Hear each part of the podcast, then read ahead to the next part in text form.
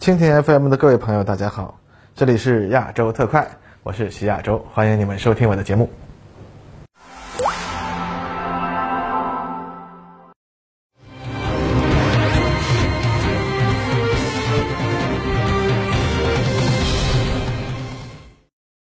各位观众，大家好，欢迎收看亚洲特快。本期节目发售的时候呀，《赛博朋克2077》游戏已经正式发售了。那么这个游戏呢，在发售之前就已经成为了大家讨论的现象级作品。那么今天呢，列车长也来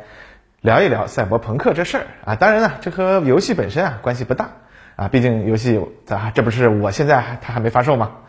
本文的诸多观点呢，仅是我个人的看法啊。那么希望给各位一个在经典解读范式之外看待赛博朋克这个东西的另一个视角。其实关于什么是赛博朋克，大家都已经听到过不少了。这里呢，引用一个网络百科上的说法，这个呢是一个科幻故事的分支，它的故事背景呢大多建立于低端的生活与高等科技的结合啊，就是 combination of low life and high tech。通常呢，拥有先进的科学技术，在以一定程度崩坏的社会结构做对比。剧情框架通常关于社会秩序受到政府或财团或秘密组织的高度控制，而角色呢，利用其中的漏洞做出了某种突破。那么，赛博朋克当中呢，还有一些常见的科幻元素，比如啊，侵入性的人体改造啊，这个呢，在《攻壳机动队》中达到了巅峰。而这种侵入性人体改造与虚拟现实相结合，那国内网络上大家都常说的这个脑后插管啊，就是这个了。它呢，在赛博朋克的另一个代表作品《黑客帝国》中啊，得到了完整的视觉呈现。那么这些内容呀，与早期主要把视角放在对网络时代社会展望的赛博朋克小说相结合，就构成了我们今天所看到的赛博朋克的一个科幻基调。那么现在的赛博朋克相比其发展之初的一种科幻小说的流派，更多的呢成为了一种视觉风格，也就是大家所熟悉的啊酷炫皮衣、朋克发型、夜晚阴暗潮湿的城市、占满视野的霓虹灯光下充满西方幻想中的东方城市风格的街边小店，以及啊所有的交通工具都是兰博基尼跑车的某种变体等等等等。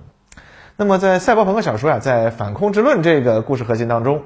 重新引入大量硬核的技术概念。啊，那么某种意义上来说，个人认为它其实啊才是科幻发展史上真正承接古典科幻的一个概念。那么今天列车长想要说的呢，是关于赛博朋克这个词儿的本意。那赛博呢其实是控制论的英文词头，而朋克则是源自于摇滚音乐中的一种风格或者是精神，就表示反抗或者叛逆。那么这两个词呢结合在一起，我们某种意义上啊可以认为就是反控制。那么其实呢，控制论啊是一种技术方法论。它的概念是将系统工程归结为信息传输和处理的问题。美国数学家维纳的《控制论》一书最早在1948年出版，而这一理论呢得到广泛运用，则是在60年代，苏联在建立自己的军事指挥体系的时候啊，完善建立了一套军事控制论。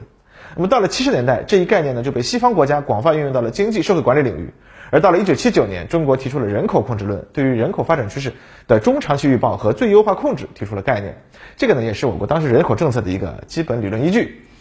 当然了，从这里也可以看出啊，控制论其实是一个相当古老的学问了。它和系统论、信息论一起被称为老三论。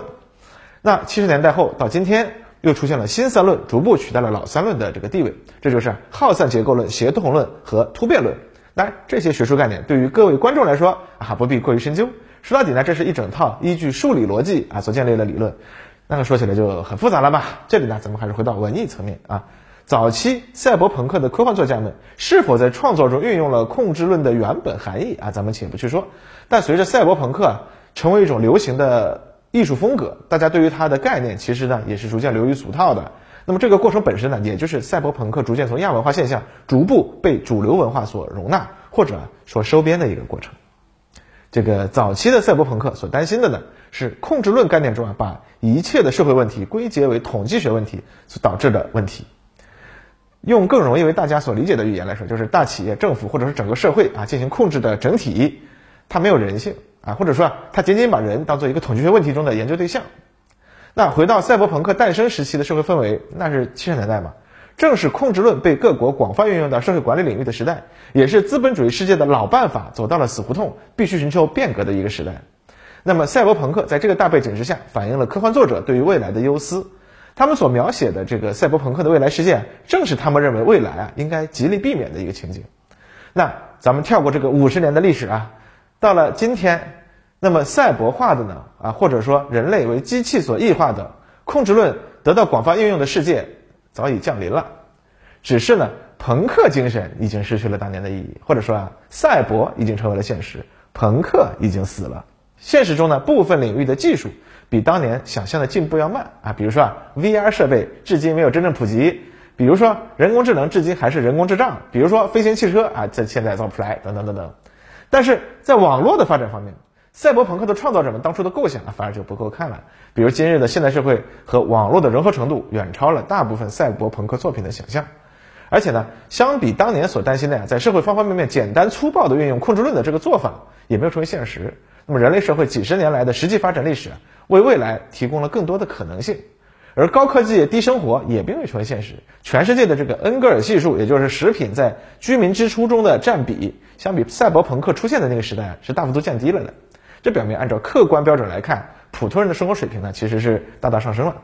那么今天的超级都市，并没有成为巨幅霓虹灯下阴暗潮湿的水泥森林。今天的社会没有成为超级企业控制下无视基本人权的冒险者乐园。甚至呢，当年很多基于控制论概念所确立的。政策和理论啊，都已经成为历史了，甚至成为了网络上大家批判和嘲笑的对象。那更重要的是，当年的朋克运动中的那些叛逆的年轻精英，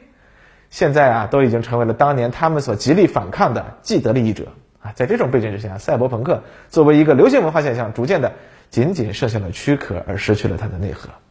这个呢，就是赛博朋克2077这个赛博朋克文化作品的巅峰所诞生的今天所面临的现实环境。但我们呀不应该忘记赛博朋克这段历史，它从新浪潮的靡靡之音当中啊挽救了科幻啊，它给社会敲响了警钟，它让公众呢在现实的泥潭中啊仰望了一下未来。那从这个角度来讲，赛博朋克2077其实和辐射系列游戏都是一样的，它其实是数字时代的第一代移民对于过去的一种缅怀啊，区别仅仅是辐射系列主打的是五六十年代的情怀，而赛博朋克主打的就是八九十年代的情怀而已嘛。同样的，基于这种缅怀，今天呢还造成了很多看似新的概念，比如说缅怀苏联的原子朋克，比如缅怀大工业时代的这个蒸汽朋克和柴油朋克。那其实朋克在这里的概念啊，就已经是亚文化的代词而已了，早已和反抗、叛逆没什么关系了。那么，但是我们这个新时代啊，终究呼唤要一种新的风格。但在我们这个年代呢，融合似乎成为了一种最流行也最讨巧的办法。近几年大热的文艺作品几乎全都是缝合怪啊，比如说打通了科幻和奇幻的《战锤 40K》，比如说融合了所有太空歌剧的《群星》，比如集末世末日情节之大成的《辐射》和《疯狂麦克斯》，包括我们经常谈起的《三体》，那起源啊也是刘慈欣在自己的电脑上写了一个听起来和《群星》的这个看海模式差不多的一个模拟推演啊。那么当然了，从正面角度来看，这样是对各种风格和概念的一个融会贯通。但是呢，说到底，这其实还是对上一个时代的总结，并尝试啊用这些来构建出一些新的东西。但是从反面角度来看，那新一代的文化在哪里呢？那按照经典的亚文化理论，亚文化是主流文化所忽略的角落，但它不会是下里巴人的文化，它不是俗的东西，或者说为社会大众所广泛接受的东西。所以呢，不管是啊 B 站的鬼畜，还是抖音快手，这些其实是形成不了新的亚文化的。日本 A C G 啊，其实也一样不行。我们看朋克文化的同时代。社会上的流行文化也是超级英雄漫画和各种爽文嘛，或者像纸浆小说这一类流行文化的套路，从上世纪二十年代到今天，基本都是一样的。所以流行文化形成不了新的文化。最近呢，列车长也在想这方面的事情啊，当然可能我啊想不太明白，但是呢，我可以说一个初步的概念，就是其实呢，在很早西方理论界就已经在说一个概念，亚文化已死。也就是说啊，经典概念中以反抗啊和主流文化反着来为代表的这个亚文化。其实今天已经没有土壤了。当然了，今天全世界其实都在面临着一个前所未有的大变局。在这样的大变局之中呢，年轻一代所创造和引领的文化，应该不会是我们这些老家伙所熟悉的那一套啊，甚至也不能用我们已经熟悉的套路去解释。那么我们这个时代呢，本来啊就是一个擅长于解构而很难构建的一个时代，所以说，甚至到底还会不会有一种新的主流出现，这都很难说了。马杜公前几天说啊，中国未来要创立工业时代的新文化。但这个新文化到底是什么样子呢？啊，作为和督工的同龄人，列车长觉得我们这些八零后啊，可能已经没有这个能力，甚至可以说没有资格去描绘一张全面蓝图。那赛博朋克之后会是什么呢？B 站的朋友们，可是恐怕是要靠你们来回答这个问题啦。好了，这就是今天列车长在赛博朋克二零七七发售的时候的一点想法啊。时间有限，只能说到这儿了。好，今天节目就到这里，咱们下次再见。